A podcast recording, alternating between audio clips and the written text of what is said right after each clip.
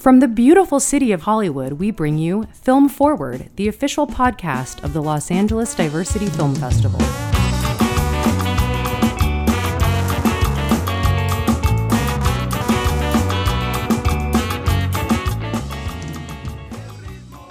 Hey, hey, welcome to Film Forward, everybody, the official podcast of the Los Angeles Diversity Film Festival.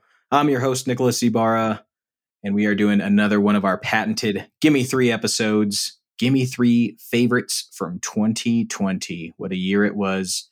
And we're keeping it in the family today. I am joined by music producer, sound mixer, and he produces a great podcast called Film Forward. His name is Anselm Kennedy. Anselm, thank you so much for being on your own show today. Thank you. It's great to be on this side of the mic for a change. Yes, hell yes. And my other guest is LADFF Festival Director. She is a member of the Producers Guild of America. She is also the love of my life. Miss Sonia Maru from the other room. How are you? I'm good. It's lonely here in the other room. Thank goodness I have the dog sitting on my foot. Yeah, it's lonely in this room. I ain't got nothing. That's true. I, got, I was good. Yeah, I was like, I guess you're the lonely one.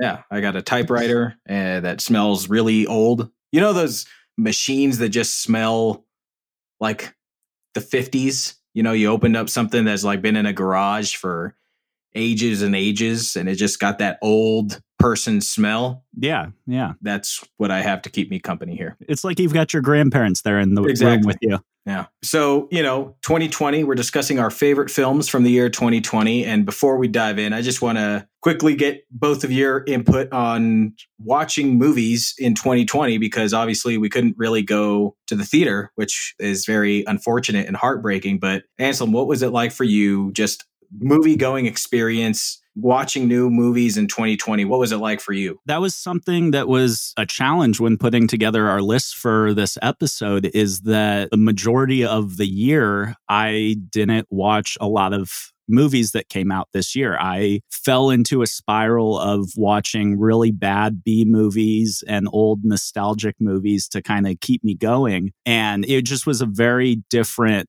movie going experience this year, one that I don't particularly like, but it was definitely different and a change of pace from previous years where there was lots of theater going and premieres and, and just experiences that we didn't get this year or last year, I guess. And Sonia, how about you? For me, it's really hard to have the same emotional experience at home compared to what I have in a theater. Mm-hmm. So I got to watch a lot of movies, which was cool, but I definitely felt that the way that they sat with me on like the long term wasn't as deep as yeah. if I had seen them in the theater, which is a bummer. But hopefully, some of these, I mean, it was great to watch older movies. I didn't watch a lot of B movies, but I did watch a lot of older movies. Hopefully, like some of these movies, like what we'll be talking about today, will be in a theater in some way in the future. So I can appreciate them there one day. Yeah, it, it, was tough. I mean, usually I'm going to, as both of you know, going to the theater three to four times a week. You know, half of it's repertory screenings, and the other half is like, you know, seeing something new. So, as far as new films go, this was the year I probably saw the least. Also, there's probably the least amount of new movies that came yeah. out because so many got pushed. So yeah. it's kind of like, uh, you know, what came first, the chicken or the egg? But I will say the movies that I did see this year were really good for the most part. And we're going to talk about those right now. I'm really excited about all of our picks. So we're going to start it off here. Anselm, we're going to start with you. Give me three favorite films from the year 2020. Your first one is. My first film is Palm Springs, written by Andy Siara and directed by Max Barbakow. This is a movie that, if you're lucky enough to know nothing about, you should go in as blind as possible to really experience it to its full potential. So, if you haven't seen it yet, I'd advise you to skip ahead in the podcast. And hopefully, this will be the only one of mine that really delves too far into spoilers. But I think this movie is hard to talk about without really knowing more or less the plot of it. Oh, yeah. For those that have seen it, don't plan to, or don't care about spoilers, the movie is centered around Niles, played by Andy Samberg, who, first off, I'm a big Andy Samberg fan. So I was going to see this movie regardless of whether or not I liked the plot, but I did very much enjoy the plot.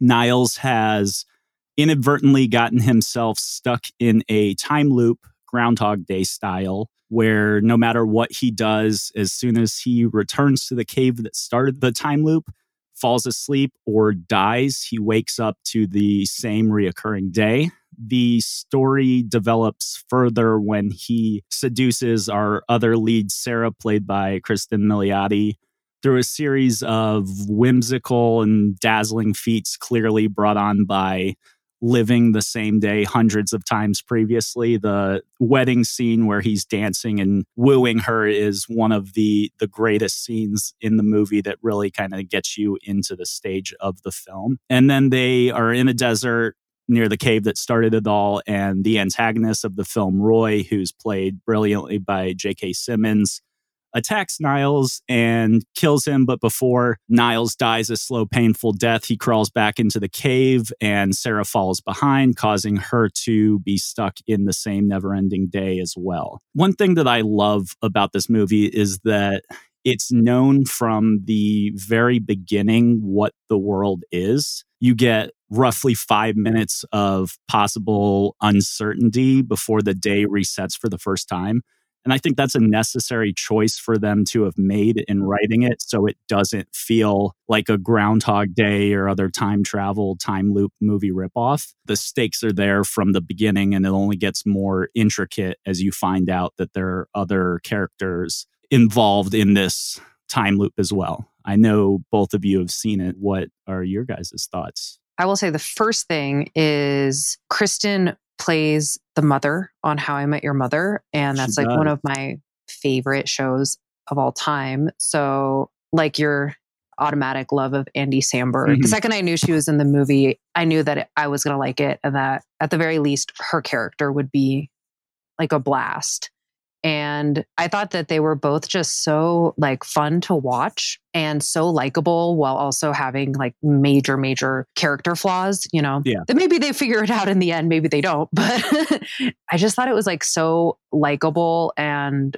fun. And yeah like it was cool to see a groundhog day-esque movie where there were other people in on it because i think that that made the learning that you have to do like more significant. Yeah. Than doing it on your own. And it also ramps that learning up a lot quicker. So you don't have to go through a montage of Bill Murray killing himself 1500 times. Yeah. Like they kind of like were able to take advantage of the fact that probably everyone has seen Groundhog Day or at least is like familiar with it enough that they could like stand on that film's shoulders and not like be repetitive.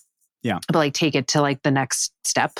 I was lucky enough to go into this blind, even though I was really late to the game and seeing it. It was sheer luck that I that I hadn't got any spoilers. All I knew was that it like took place at a wedding. That was all I knew about oh, the film. That's amazing. So I went in and like the first five minutes, I was like, "This is this movie's wacky as hell. Like, what the yeah. hell is going on?" And then you know they show it to you, and I'm like, "Oh, okay, cool, I'm in." Yeah, it's got a lot of charm. The script is very tight. Mm-hmm. And mm-hmm. this feels like a film that's just really rewatchable, you know, like yeah. there's just a lot of laughs. It's really light, but it, you know, it's got moments that where it gets heavy. It's got a lot of heart and it's just really creative. I could see this movie kind of like Groundhog Day, standing the test of time where it's just like, oh, if that's on TV or if I go to somebody's house and that's on, it's like perfect. I'll watch this. This is it's entertaining from opening credits to end credits. It's, it's a lot of fun. And I know that I wasn't a part of the films that embody 2020 episode mm. but i think this would have also been my pick for that as well which i think is one of the reasons that it's in my top three because when we did talk about recording this episode i put together a list of all the top potential movies for 2020 and i was crossing movies off that list, but they just weren't comparing to the movies I had already seen that had kind of already inadvertently made the list. And I felt like I was just chasing something. And that's something that Palm Springs did right from the get go when I first watched it because it connected with me when it came out because we were relatively early in the pandemic. We had been on lockdown for maybe three and a half months and not really being able to escape and do what was quote unquote normal, we were kind of living in the same potentially bleak existence that the main characters in this movie do. And there's one scene in the movie that really clicked with me when I first saw it. Andy's character is talking to Sarah and trying to help her through like the coping of this is what we're stuck in. And he says, We're all fucking alone. We have to live. So I think your best bet is to learn how to suffer existence. Yeah. And something with that like clicked because we were all confined to our house, or at least I hope you were, because if not, you were contributing to the major problem going on in the world. But we were stuck in our own like repetitive routine and not really expanding our experiences. But the idea that you have to learn to suffer that really changed my outlook, at least on the confinement portion of the pandemic, and kind of led me to be more active in terms of getting things done and staying mentally sound. Yeah, I agree. Yeah, it definitely, probably unintentionally, because obviously this film was made before right. the pandemic but it definitely hit home when we're going through seemingly sometimes it feels like we're just living we're living in blur's day you know like what yeah. is it? God knows and yeah. honestly god who cares? Right. It's a great first choice Anselm a lot of fun. Palm springs it is available to watch right now on hulu so i highly recommend you check it out. Sonia your first one. So I actually realized that two of the films that I'm going to talk about today were not only released in 2020, but shot in 2020 as well. I don't think there was a whole lot of movies shot in 2020, so that's right. impressive. Yeah, so the first one I want to talk about is American Utopia, and it's um, kind of a concert slash I don't know sermon on the meaning of life by David Byrne. I think first it was like a, an album and like a touring actual concert. And then it became a limited Broadway show, which is scheduled to come back in August of 2021, assuming that Broadway is allowed to reopen at that time. It's an incredible show that my mom actually got to see, and I'm super jealous of her. But the film version, which came out in October, is directed by Spike Lee and it was shot over, it seems like maybe three or four performances, maybe a week of the Broadway show. And I think what is super cool is like if you compare it to, say, Hamilton, which came out this year also, or last year, that's also like a filmed version of a play. They have like so much to take in because it's staged and there's like this large cast of like characters that have roles and blocking and all of this. But because this is a musical or it's music, it's of course very choreographed and very mm-hmm. technically impressive but you know it's dancing and the shots that spike lee got to come up with were just like incredibly cinematic a view that you would never have if you were at a broadway show like close-ups of people's feet and their hands and their mouths and like all of these great things that make it feel like incredibly personal to watch. And then of course the audio recording and the musicians are out of this world incredible. So it's just a all around great experience. And I guess the other thing that, I mean, maybe ultimately the most important thing is it's called American Utopia. And it's really just talking about everything that's going on in the world, in this country. There's a song where they say all of the names of African American people who have been murdered, either in hate crimes or by the police. You know, he really ponders like what humans are and why we are the way they are. Another way that it's Spike Lee was able to put this super cool twist on the experience you might have had if you saw it on Broadway and what makes it cool to be able to see it as a film, even if maybe you did see it on Broadway, is that for this one sequence where they're saying the names of African Americans who have been killed, like Trayvon Martin, Michael Brown, Spike Lee shot people actually holding these people's photographs. So as the performers are saying their names, he's cutting to shots of the actual people who were murdered. And it makes it just even more heavy than it is anyway, just as a, a musical performance. Yeah, that's really a uh, standout moment from from the piece, and it's extremely powerful. And you you feel your heart kind of escape your body as you're watching it. It's heavy and powerful. It, it lifts you off of your seat. It's incredible. This is a really masterpiece from David Byrne, and and as you mentioned, Spike just captures it beautifully. It seems like an odd pairing, you know, when you think about it at first, David Byrne and and Spike Lee. But by the end of it, once it's over, you're just like, God, that was a match made in heaven. It really was. And I think it's like early on in the show, David comes on and he explains the choice to eliminate any sets or any cables and stuff from the stage. You know, the entire play or performance, if you will, is just David and the musicians. And they're all like carrying the musicians with them. Like even the drummers have the drums around their neck and whatnot. So he explains the choice to remove all of any fancy stuff. And he says, What's left? And it's us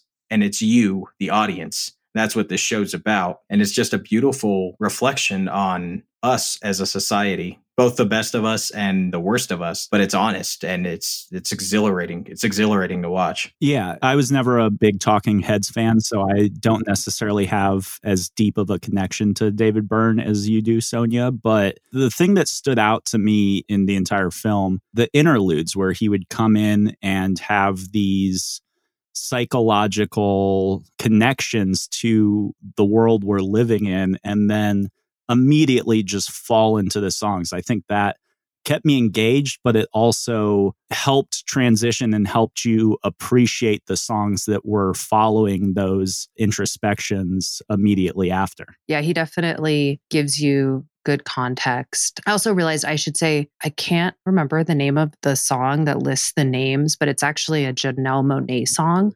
Yeah, it's uh, Hell You Talmbout is the name of the song. He even talked about asking her permission to do the song in his show. And obviously, I assume he would have probably had to ask her permission anyway. But, you know, acknowledging like, can an old white man take your song and make it their own? And she was like, hell yeah, if it's you, David Byrne. As Nick was saying about the set, you know the way that mm-hmm. they make it so you can't see backstage is the set is mm-hmm. surrounded by like hanging chains like metal mm-hmm. chains. I mean it's super beautiful and cool looking but it's also you know i think very significant in the you know psychological. I also just think the way that he can go from these incredibly heady songs like the opening song is about like the human brain and then he can you know bust into just like a straight up party and then he's going back to like talking about the perspective of dogs and cockroaches and how like they see the world in the next song and it's like completely seamless. And but in, yeah. it's like totally a, a, narrative too.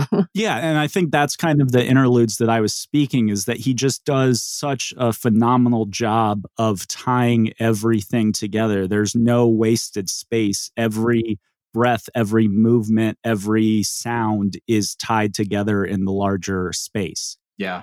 Yeah definitely it is it's a master again a masterpiece i think for mr byrne and i hope that i was going to say if i'm not going to be that negative. When we're able to get back to broadway i'm going to i'm going to check this thing out because it is insanely powerful and uplifting and does all the things that you want uh, a piece of art to do to you. That's how I felt watching it uh, from my home. So I can only imagine what it's like seeing it live. So I'm looking forward to it. But until then, my friends, you can check it out. It is available right now on HBO Max. And one more quick shout out. We were referencing earlier the Film Forward episode of Gimme Three films that embody 2020. One of those movies is called Whose Streets, which is about the Ferguson protests and Hell You Tom Talmbout makes an appearance in that film as well. And it's equally as powerful. And in both films, it's just like you, you, are going to have tears streaming down your eyes. But I just want to call that out. That song is incredible. And this movie's incredible. So check it out. HBO Max, American Utopia, directed by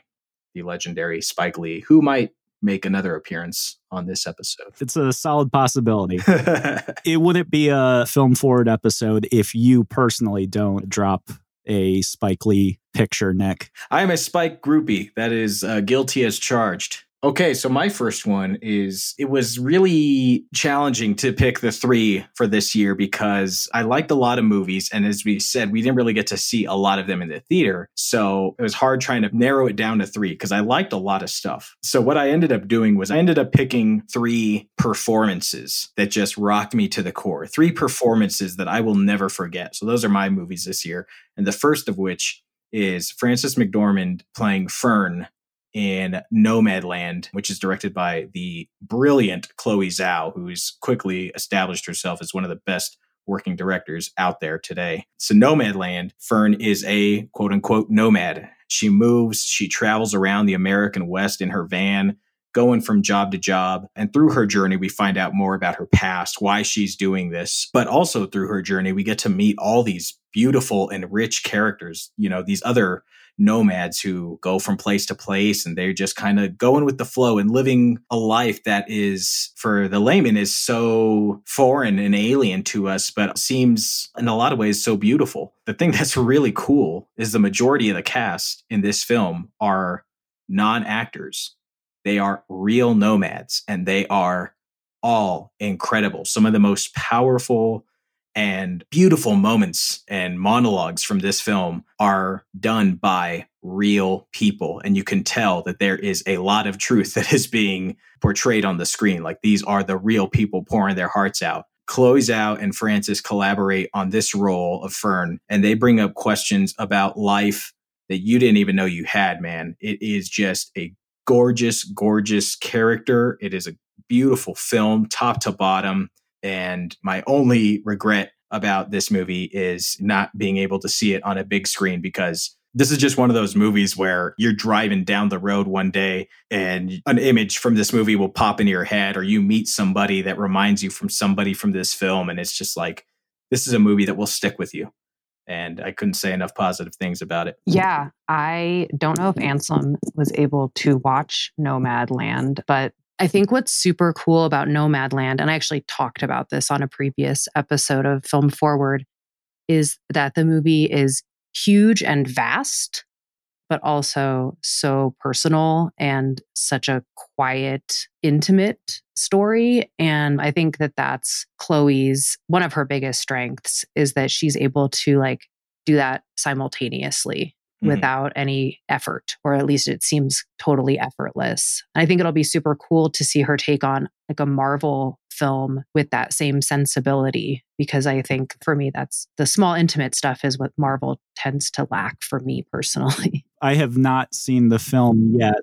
but it is at the absolute top of my watch list. I, it's unfortunate that I didn't get a chance to see it yet to be able to talk about it with you guys. I do believe that that might be changing soon. I might be able to see this uh, in the next couple days, which I'm really looking forward to. It's tricky how um, because I get screeners from the Producers Guild. I'm actually didn't even realize that a lot of the movies that I loved the most in 2020 haven't technically come out because they're still in some kind of like limbo world yeah. of release. Like Promising Young Woman is another one. Although that one's actually out now. That one came out yeah, that had that had a wide a, uh, release on Christmas. So yeah. that that oh, one's okay. actually out. But two thirds of Nick's list is uh, unavailable films but they will be out soon. Yes. February 19th. Uh, it will be available at drive in theaters and it will also be coming out on Hulu on February 19th. And I believe in some places where it's allowed, it is actually getting an IMAX release starting at the end of January, which by the time this episode is out. So check wherever you are. If you've got an IMAX screen that is open near you, wear your mask, wear your face shield, whatever you got to do. This is worth it. This, I think, is worth a movie that is worth seeing in IMAX because it's just absolutely gorgeous. And you can see the American West in a way that I don't think it's ever been photographed before. Or the inside of a van. yes, you'll also see the very of, large screen. yeah, you'll see the inside of the van as you've never seen it before on IMAX. Chloe Zhao. God bless you. If you're listening to this, then uh, a I'm so awesome because that'd be sick. But also, just congratulations because this is a beautiful piece of art. Absolutely. If true. she's listening, she should definitely be a guest on the podcast. That's true. If you're listening to this, call me. Nine- three we'll bring you on uh Pro- we'll probably cut your phone number from the podcast what i ain't yeah. got no i ain't got no haters uh just email at nicholas at ladff.com there you go that works too that's probably easier. Okay, cool. Before I give out my social security number, let's go back to Anselm. Your second choice, my friend. My second choice is The Queen's Gambit, created by Scott Frank and Alan Scott. It is the story of a child chess prodigy and her rise to mastery while battling personal demons of her childhood problems, addiction, and the cost of what being a genius is. It is based on a book of the same name, and the character Beth, who is the lead in the series, is loosely based on Bobby Fischer's life, who was also a child chess prodigy that faced inner demons on his rise to chess stardom.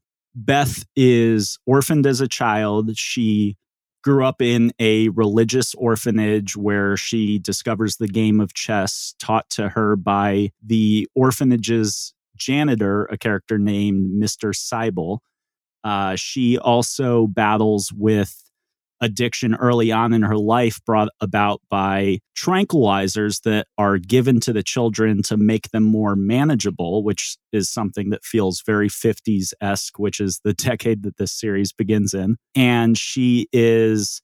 She's a strong willed child that doesn't take no for an answer, which you can see in some of her first interactions with her mentor while learning the game of chess. And that desire and eagerness to learn is something that she deals with throughout the show, resulting in her growth of confidence and ability to beat her opponents with this intelligence that she has. She's like the Aaron Rodgers of chess.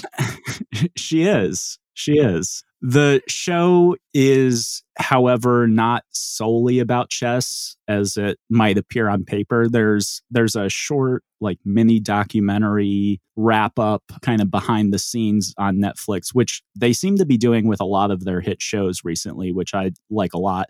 But in that mini doc, Scott Frank talks about how they tried not to focus on the actual chess playing as much as rather the reactions that the players are feeling in that moment because their reactions really reflect the stakes that are at hand right. and the emotions that are tied to the games and how that would relate more to viewers especially those that aren't familiar with chess.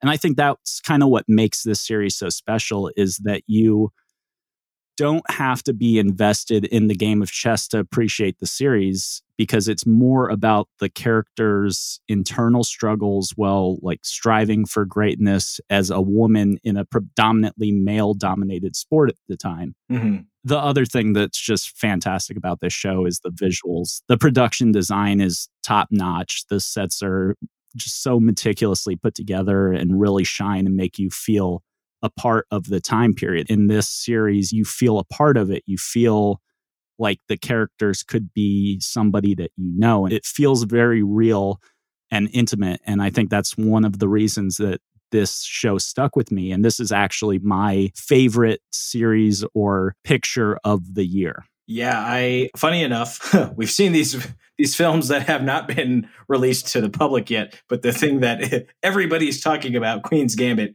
I have not seen, but I have not heard a single bad thing from anybody who's seen this. Everybody has been singing its praises, so it is on my list. It is at the top of my list. And I am a huge searching for Bobby Fischer fan. I loved that film. I didn't know so much of the plot. I just knew that it was about chess. So hearing you describe it makes me all the more intrigued. So I'm definitely going to check it out.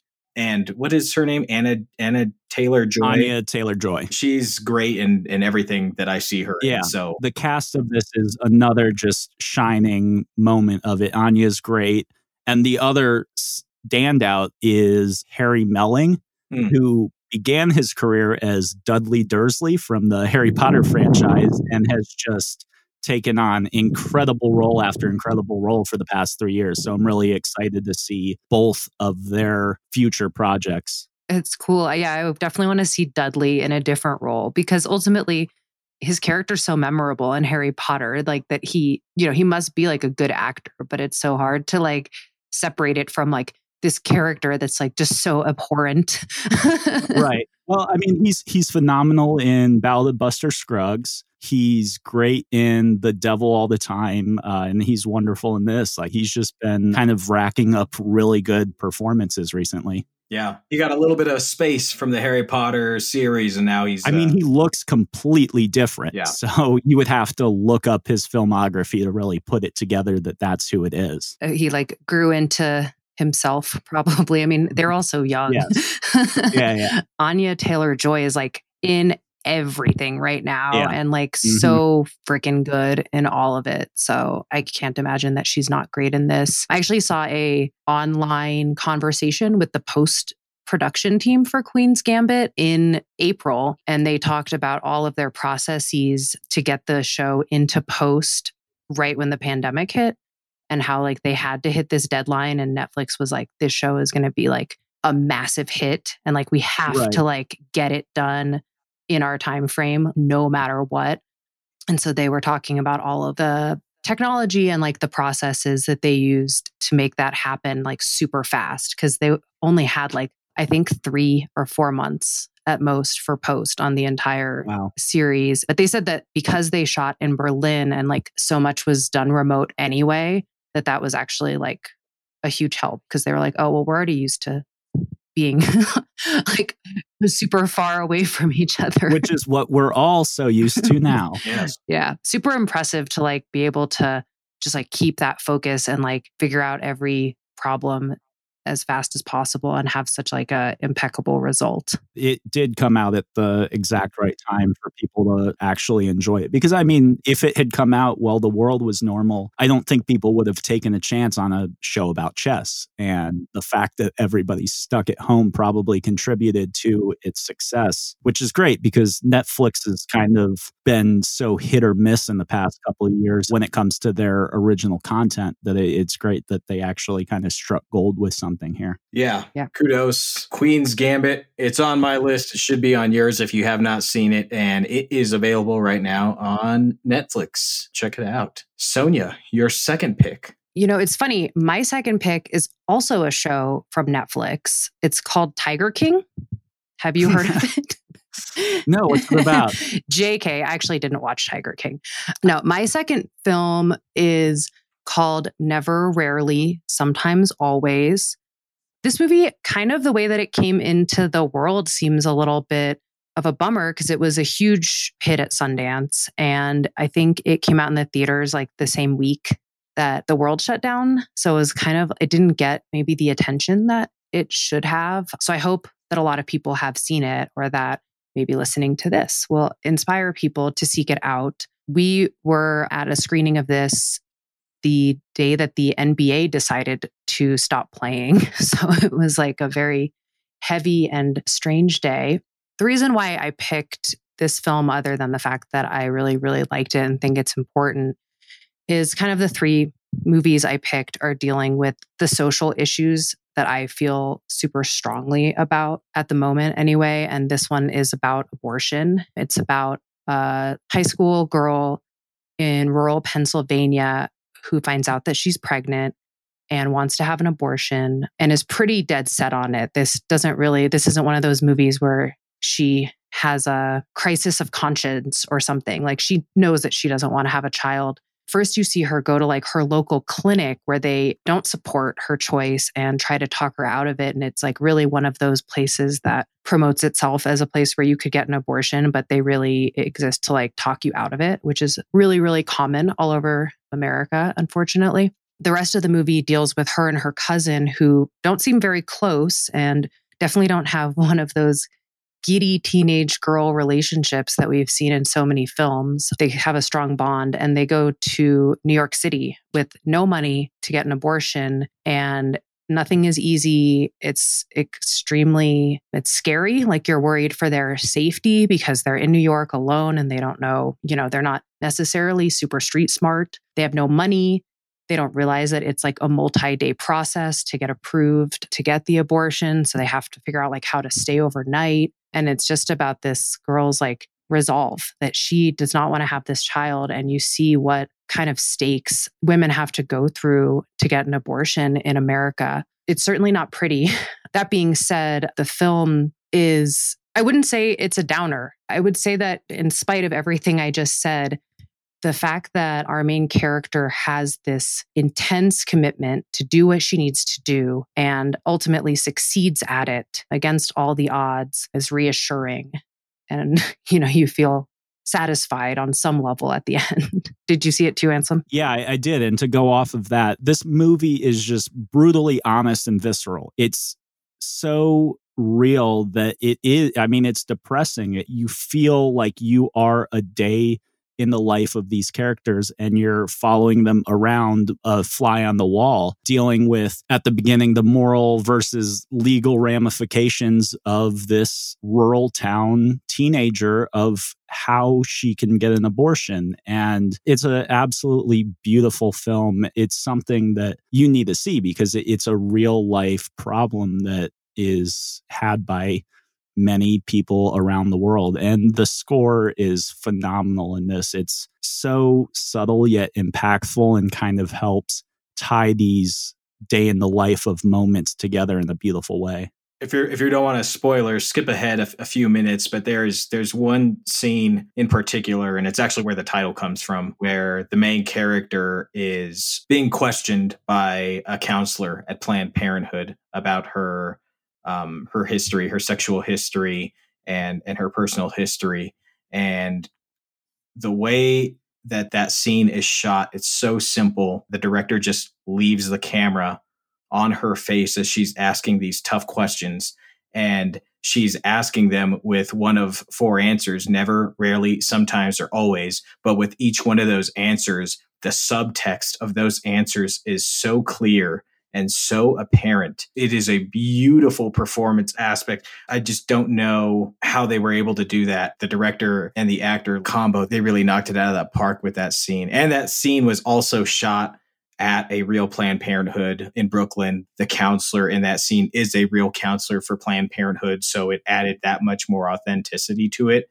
But just the brilliant choice to just leave the camera on a close up on her face as she's going through her history with just one of four words. It is is remarkable filmmaking. I think that it's in New York City. I think it's in Manhattan. oh. I used to walk by that Planned Parenthood every single day and I remember talking with my mom as a little kid about what Planned Parenthood was and what abortions were and why it should be legal. That specific place has like an intense significance in my memory.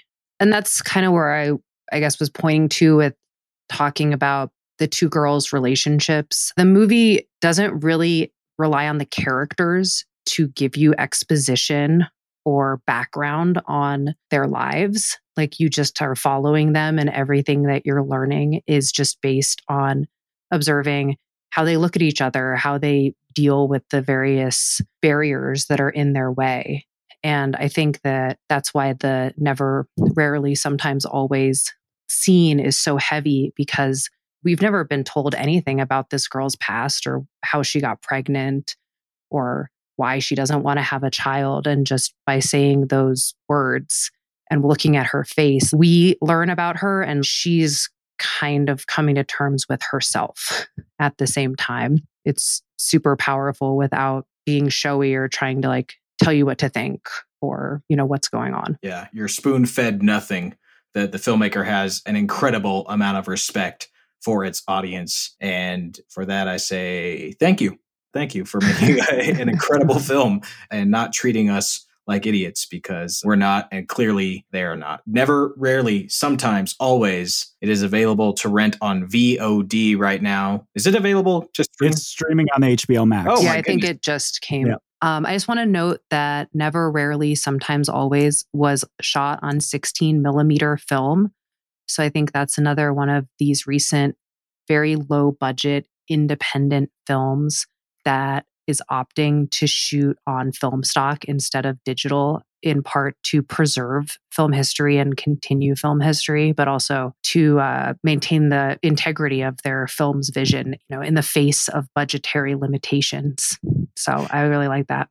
Yes. Also, filmmakers like the color black, which are really hard to obtain in the digital. That's true. So never, rarely, sometimes, always. It is now available on HBO Max. I just found out, which is great. Available to the masses the masses should see it. Absolutely. A wonderful, wonderful film. Okay, my second film is The Father, which is directed by Florian Zeller and it stars Anthony Hopkins, who is somehow getting better as an actor. I have no idea how that's even possible, but it's happening. And I cannot remember the last time that I saw a performance that destroyed me as much as this performance did. Anthony Hopkins plays an elderly man who's named Anthony also, who is starting to suffer from Alzheimer's.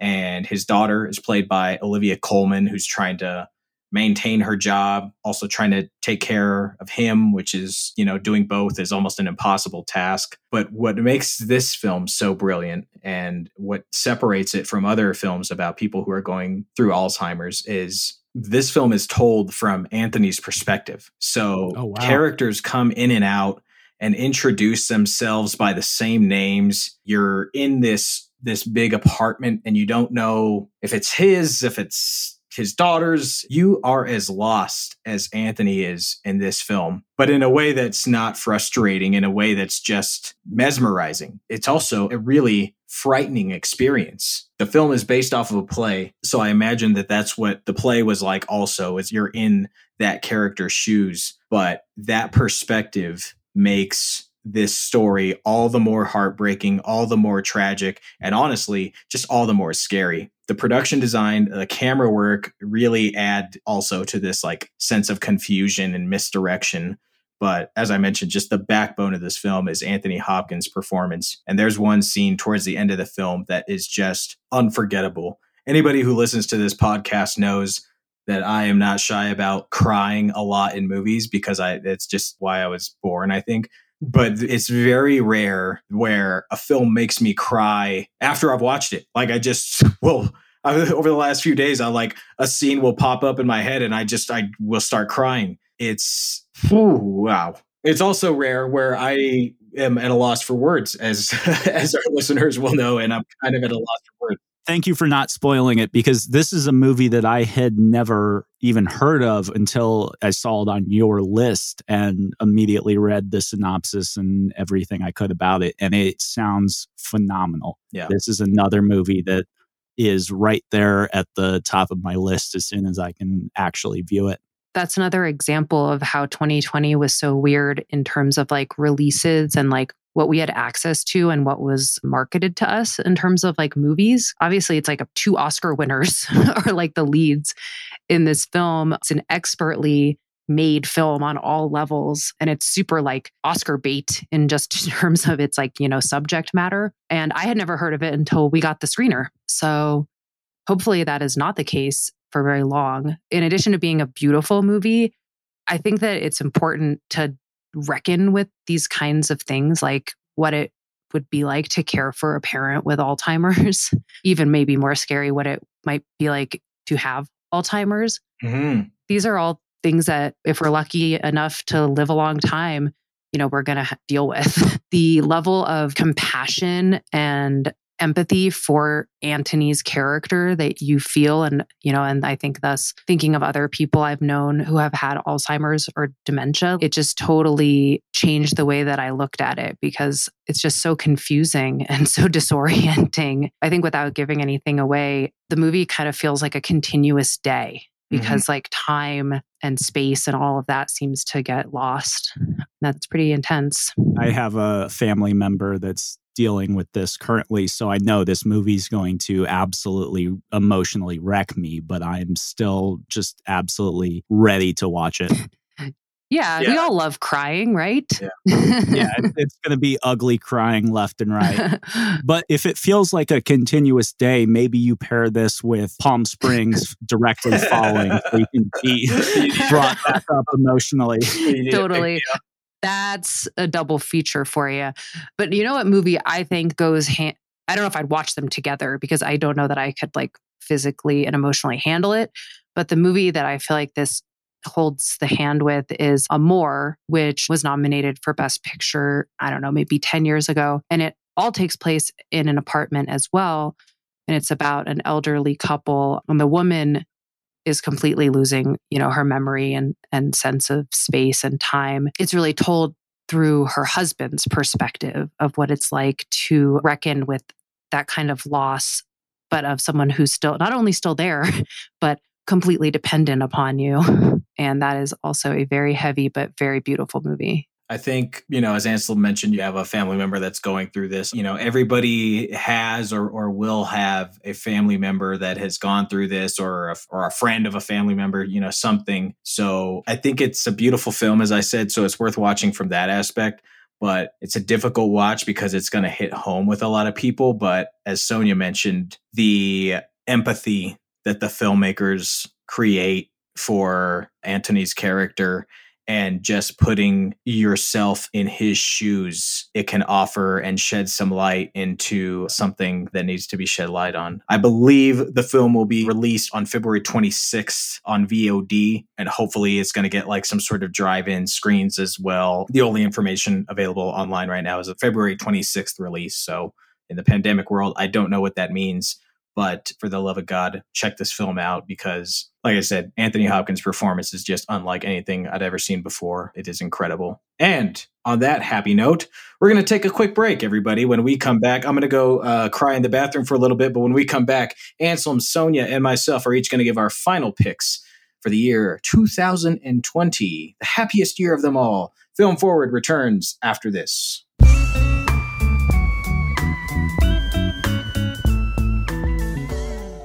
We'd like to take a minute and give a very special thanks to our new sponsor, E Minutes.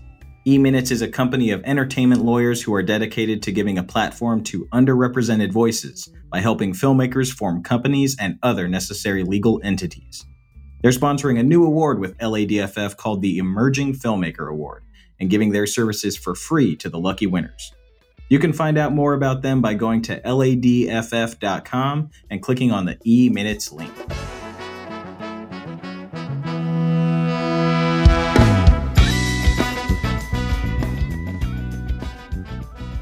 All right, we are back on Film Forward, everybody. A Gimme Three episode.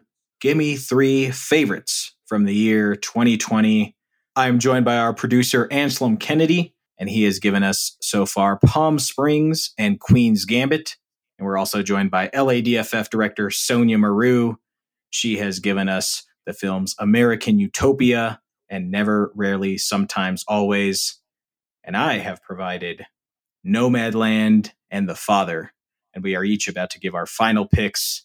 Anselm, you are up, sir. My third and final is The Sound of Metal, which is written and directed by Darius Marder, which I didn't realize until after seeing the film. He also helped write The Place Beyond the Pines, which mm. is another brilliant movie. Yeah and shares similar like aesthetic choices. But the movie is centered around Riz Ahmed's character Ruben, who is the drummer of a metal band alongside Olivia Cooke's character Lou. And Ruben starts to develop hearing loss and very quickly into the film loses his sense of hearing. The rest of the movie is about the choices he makes and how he responds to his new life without something that, as a musician, is essential. He's also a former addict, so there's a struggle for sobriety as well as reconciling with the fact that he may never hear again. This is a movie that I thought would be a slower burn than it actually was because I thought the movie was going to be primarily about Ruben fighting against his deteriorating hearing, but I mean, it's quite the opposite. It's about becoming a part of a new community, the deaf community that he joins early on in the movie to help him make sense of his new world and fight the urge to relapse. The sound design is, as to be expected, phenomenal. It's deliberate, it's highly effective, and the cinematography is also amazing. It was shot on 35 millimeter, which I'm sure you appreciated. Nick. Hell yes. And actually, you mentioned that your three films were primarily chosen by performances. And I think to an extent, so were mine, but this one was the performance of the year for me. Riz's performance is the best I've seen all year. And just the intimacy of this film really helped it land on my list of top three. Yeah. Like you said, shot on 35 millimeter. I think you're underplaying the sound design and the sound mix. Like this is another one where I was just like, gosh, dang it. I really wish that I was able to see this in a theater because of the sound design. But maybe the second best experience was watching it with noise canceling headphones, which which is what I did. I watched it on my setup and was actually happier that I saw it on my setup with my headphones and my projector and everything rather than be in a theater where you might have somebody to the left of you coughing right. or opening a bag of candy or munching on popcorn. I got to experience all of the sounds directly into my ears. It is completely immersive, man. You know, it feels like you're losing your hearing sometimes, like watching this yeah. movie. Oh, yeah. It is one of the most memorable sound designs I've heard in a long time. Everybody who listens to this podcast knows I don't give shit one about the Academy Awards. But if this doesn't win a sound mix or sound design award, I'm about to send them a bag of poop in the mail and you can take that to the bank. I'll contribute to that bag if it does. but they're all working remotely now, Nick. So you're going to have to save a lot of poops and send it oh, yeah. to a lot uh, of people. There's no hey, central office. I've gone vegan. I got plenty to go around. Sonia, what'd you think of the movie? uh, well, one thing I noticed is that there's a co-writing credit by the writer and director of Blue Valentine. And I was like, man, this guy really seems to get these like codependent, intense relationships where like the relationship is the substitute for like drugs or other yeah. coping mechanisms. And I think the last third of the film, specifically when Ruben is reunited with Lou, was just so emotionally, it was just so heartbreaking and cathartic at the same time. I really loved that whole sequence that took place in Paris. Their relationship, the entire film is so interesting. When she leaves him for the first time is just as equally emotionally breaking. Their dynamic is something that helps this film. And it's so interesting that it, it kind of bookends the film. It's there for the beginning and then it's missing for the middle. And then you have it to finally bring the film home. Yeah, that's true. I think what was unexpected for me, which I really liked, was that I expected her to be the girlfriend that goes and finds a new drummer for her band, that he's the one that had this horrible life change and like he's mm-hmm. the one that's going to suffer and have to evolve and that like she would just kind of like go on without him. I don't know why that's what I expected, but that is. And so kind of seeing them come back together and like how much they really did love each other, but knowing that this relationship is doomed and that Ruben does kind of have to start from scratch in like all levels of his life. It was really great, even though it was hard to watch at times. But she does move on without him. She just doesn't replace him, which I think is an important distinction for them to have made because she does move on with her musical career. She just does it on her own as opposed to getting a new drummer. Yeah, totally. And she's like not insensitive to Ruben, you know, you feel like she would do whatever and make sacrifices for him if that was the best call. Yeah, which she realizes at the end, which is why he ends it. So she doesn't have to make the sacrifices because he knows that his life is not going to be conducive to her progressing along in her own life. Yeah, for sure. I really liked the ending of the movie. I was kind of unexcited to watch it originally because I thought that it was going to be like you said about the process of him losing his hearing and him like trying to hide it and being angry yeah. and then her like breaking his heart. Maybe they should recut the trailer. I don't know because I saw yeah. the trailer and that was what I expected. It was so not that movie. It was so much better. And I think that's one thing that really projected this movie into the top of my list is that it wasn't what I was expecting, is that it was fresh and new and just absolutely phenomenal. I got to see a Q&A for this movie with Riz and Darius thanks to Sonia. And one of the things that was brought up that really stuck with me is the lived in feeling of this film. And I think that's one of its strengths. This is a movie that Darius had been trying to get made for a decade. Wow. He dedicated this film to his grandma, who was a part of the deaf community late in her life. Riz spent months before filming learning how to play drums, and all the scenes that he does in the film are actually him playing drums. He learned American Sign Language so he could realistically communicate with many of the actors that were cast from the deaf community.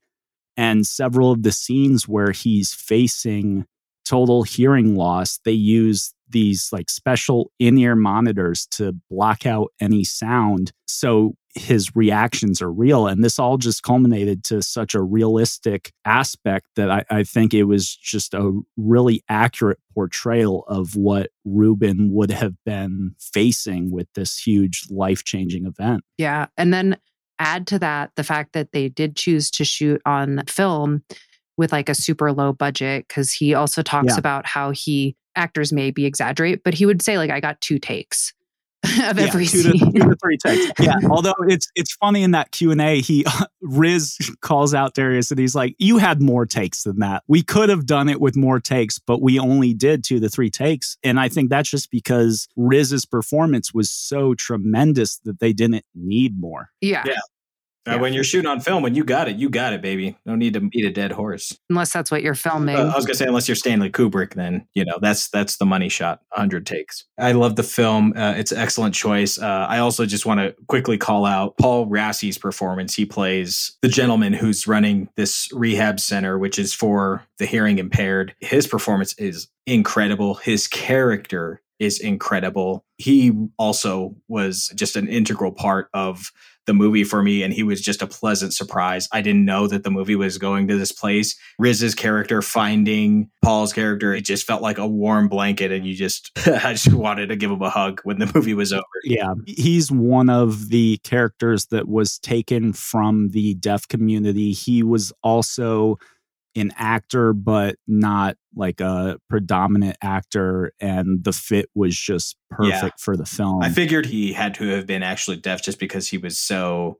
natural and that he actually that, is not oh, deaf. He's not. No, he's part of the community where he's the connection between the the hearing impaired and people with their hearing. So what he's playing in the film is kind he's, of his role in real life. God bless him. Yeah. It says on his IMDb that he was raised by deaf parents. Yeah. Mm. Yeah. Man, awesome. Just awesome. He's amazing. Sound of Metal, everybody, check it out. A lot of people are talking about it. It's well deserved. It is available right now on Amazon Prime. So check it out. It's incredible. And listen to it with uh, incredible sound. Listen to it loud because it's worth it. And Sonia, it's time for your final pick. So, my final pick is another one that was filmed in 2020 and released in 2020. It's super short. It's the stand up comedy special 846 by Dave Chappelle. The backstory of the special is that he found a way to do stand up comedy in a cornfield in Ohio, somewhere near where he lives. And so he was able to put together these like outdoor, socially distant comedy shows over the summer. And I believe 846 was actually like the first one that was scheduled. And it just so happened to be about a week after George Floyd was murdered. So you see all the audience come in and anyone going to a comedy show, especially in 2020, you know, probably expecting to laugh really hard and, you know, forget all their cares. But Dave Chappelle is obviously not capable of ignoring what's going on.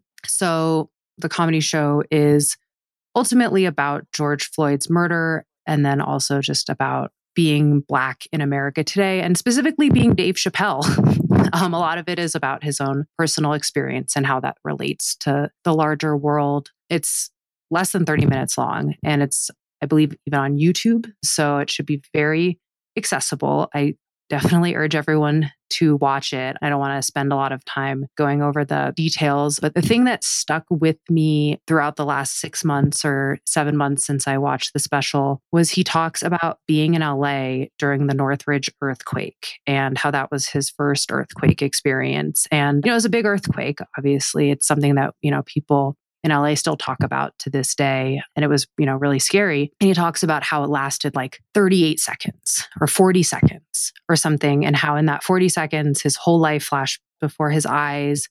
And it was, you know, the greatest terror he had ever experienced up to that point. And then he says, you know, this cop knelt on George Floyd's neck for eight minutes and 46 seconds. And George Floyd had to be aware that he was going to die for that entire time. And just comparing those two 30 seconds to eight minutes and 46 seconds, I don't know, something about that has just stayed with me and was such a profound and upsetting observation for Chappelle to make. Um, then he also points out that that was the time he was born. He, like I said, he likes to bring it all back. He brings it back to himself a number of times in the special. That's when the tone shifts in the whole thing. When he brings up that he was born at 846, that's when it goes from potentially being a comedy special to being completely social commentary, which is what I think this needed to be. Yeah. I mean, can you imagine if he just went up and like did his mask wearing bits and hand washing or something? Yeah. pretty irrelevant. I don't want to say too much about it because, as you mentioned, Sonia, it's 27 minutes. If you have not seen it, watch it. Like, if you're going to watch one thing of any of the things that we're talking about right now, watch this. And especially watch it when the protests were happening this year and when the protests have been happening in last year and the year before that, because black men just continue to get murdered in the streets. A lot of people, sometimes my family members or close friends, who don't really understand the Black Lives Movement they will ask me because I'm not as nearly as big of an activist as I should be, but I I like to consider myself an activist. But they will ask me like, what what I don't understand why they're still protesting, or I don't understand why they're out in the streets, or I don't understand why they're smashing windows. Watch this, and it might give you some insight. If you don't understand why people are protesting in the streets, I don't even blame you because you live in a country that has been demeaning black people for the entire history of this nation. But Chappelle illustrates it beautifully. So just go watch it. It's available on YouTube. It's free. Yeah, it's available to the masses. We've talked about movies that aren't out yet. We've talked about movies that are hard to find. This is something that's important and readily available to the general public. Watch it. Mm-hmm. And makes a nice segue into my final film, which is another Spike Lee joint, uh, and it is called Da 5 Bloods and there are two performances in particular that I'm going to highlight. First, I'll give you a little bit of the plot. The 5 Bloods follows four Black Vietnam veterans who are returning to Vietnam to retrieve a stockpile of gold that they hid during their tour, but they're also coming to return their fallen brother, Stormin Norman, back home who died tragically in the Vietnam War. So these returning vets go on this adventure to find this treasure, which they are meant to use as a form of reparations for their people back home. That was what Stormin Norman wished to happen with this gold. It's a wild adventure tale, but it's also mirrored with these men during the Vietnam War. We see footage of them in the war, and we see these men in action. We see Stormin Norman in action, not just as a soldier, but as a moral leader.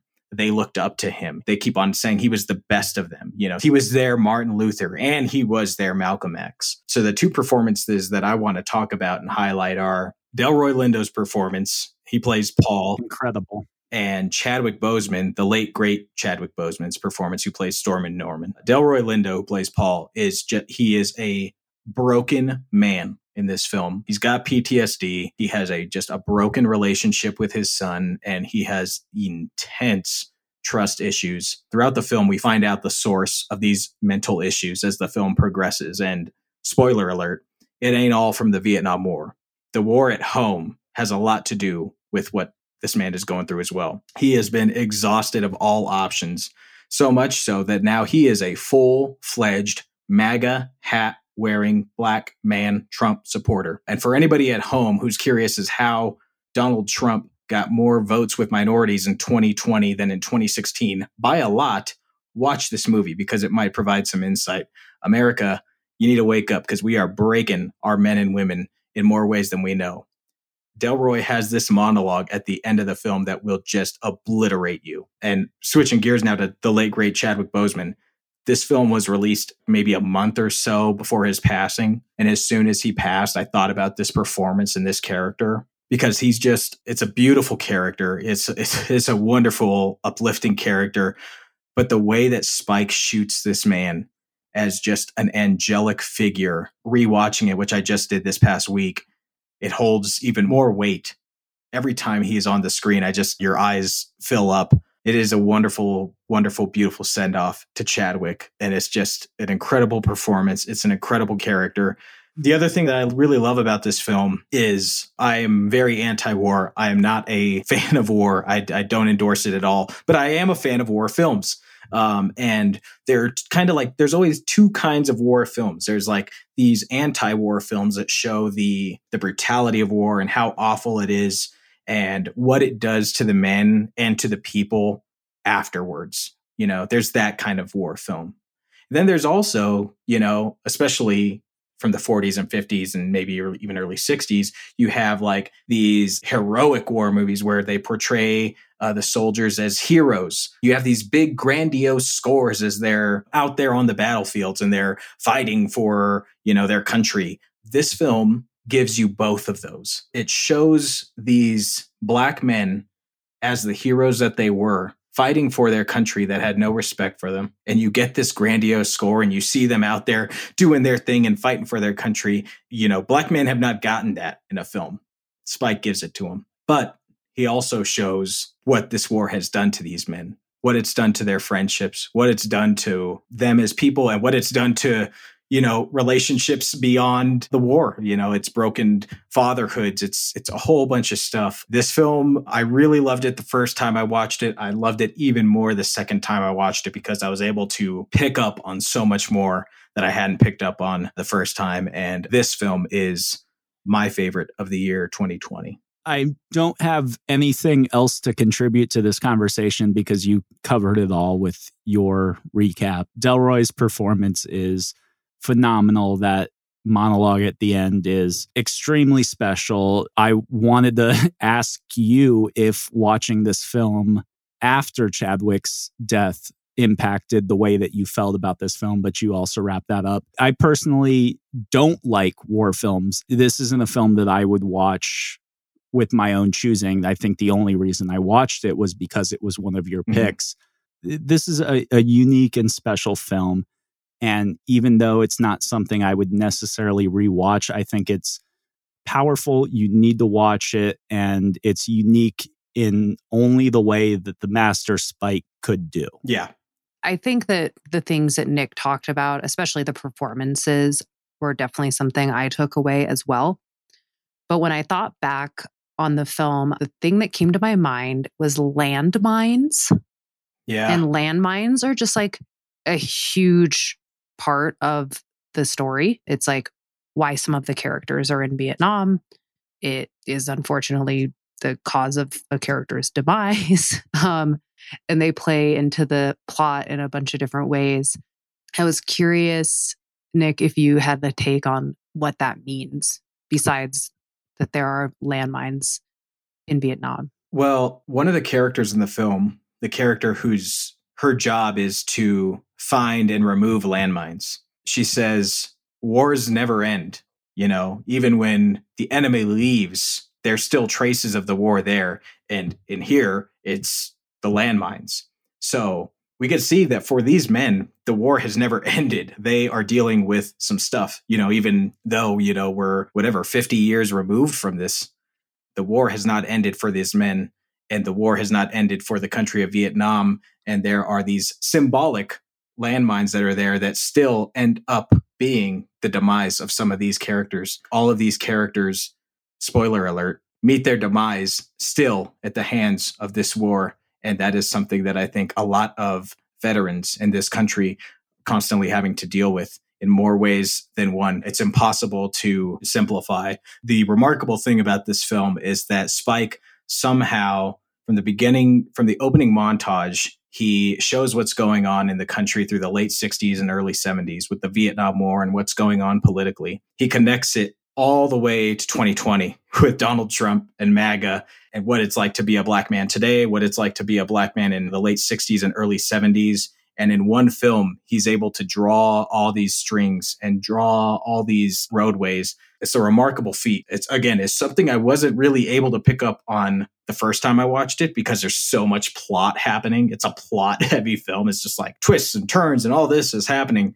The second viewing was when it really all started to make sense to me. So I'm excited for a third watch and I can't say enough good things about it. But as Anselm mentioned earlier in the episode, I am a Spike groupie. So perhaps I am a little biased, but I freaking love it. And if for nothing else, you know, like it's got a kick ass Marvin Gaye soundtrack. So, you know, if yeah. you're not into war movies or you're not into Spike Lee, you are into Marvin Gaye. And if you're not into Marvin Gaye, then you need to turn the podcast off yeah, unsubscribe, yeah. baby. And that's how we lost some listeners.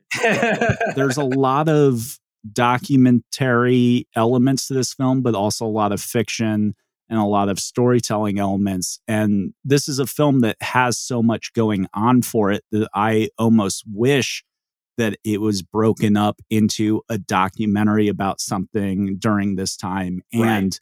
this fictional movie. There is a lot going on in this film. And I think that's what a lot of the criticism from the people who watched this was that people said that it's potentially slow and boring and maybe could be two different movies. I was very surprised by how engaged I was the entire film. It's just when it shifts into telling a history and we're telling this fictional story, that's what took it out for me. But I did really enjoy a lot of stylistic choices. I love the aspect ratio changes when you go back into the flashbacks. Yeah. I thought that was a phenomenal way to really differentiate between what is the movie and what is their history. Yeah, for sure. And I, I do want to call out, as you said, this movie is pretty polarizing. I've heard a lot of people say that, you know, it wasn't for them, which is understandable. I mean, Spike's style is Spike style. It is unforgiving and it's overt and it's in your face. So, you know, I can totally understand if people don't respond to it. You know, as both of you know, and as any regular listeners know, I have lately been infatuated with the 60s. I've been lately infatuated with Martin Luther King and Malcolm X, just trying to make sense of the year that was 2020. So, this film, I think, made a lot of sense to me if you're not really familiar with the history and all that kind of stuff, I could totally understand how it's a, it's a lot to take in because you're like you're getting a history lesson, you're getting an adventure story, and you're getting like an allegory of what it's like to be a black yeah. man going through a war. It's a lot, but if it works for you, which it did for me, it can explain a lot about where we are in this country. 5 Bloods, it is available on Netflix. And I hope, I truly hope that when theaters open up, it gets a little theatrical release because that is another thing that I really wish that I saw this film in the theater. And if for nothing else, it is worth checking out for Chadwick Boseman, one of his final performances. And it's just really, really beautiful. Those are our picks, friends. 2020, you know, it was an odd year for movies when theaters open back up, which is hopefully sometime this year, let us pray. I highly implore anybody who's listening to this go back to the theater because the theaters are going to need us. Obviously, we love our films and we think uh, they are an important medium of art and not only art, but they offer a lot of truth. So when theaters open back up, support your theater, especially your independent theaters. You know, go to your AMC's, go to your Edwards if that's what's closest to you, if that's all you have access to. But if you've got independent theaters near you, visit them because the film industry, more than the film industry, cinema is going to need our help coming out of this pandemic. And that's what I want to leave y'all with. Anselm, Sonia, thank you both for helping me out as we discussed our favorite films of the year. Thank you for having us. Yeah, you're welcome. Thank you. Two very different reactions. Thank you all for listening to Film Forward, and we'll catch you next time. Our recording engineer and mixer is Anselm Kennedy. The podcast is produced by Anselm, Sonia Maru, and yours truly. Thanks for joining us on Film Forward, and you'll hear us next time.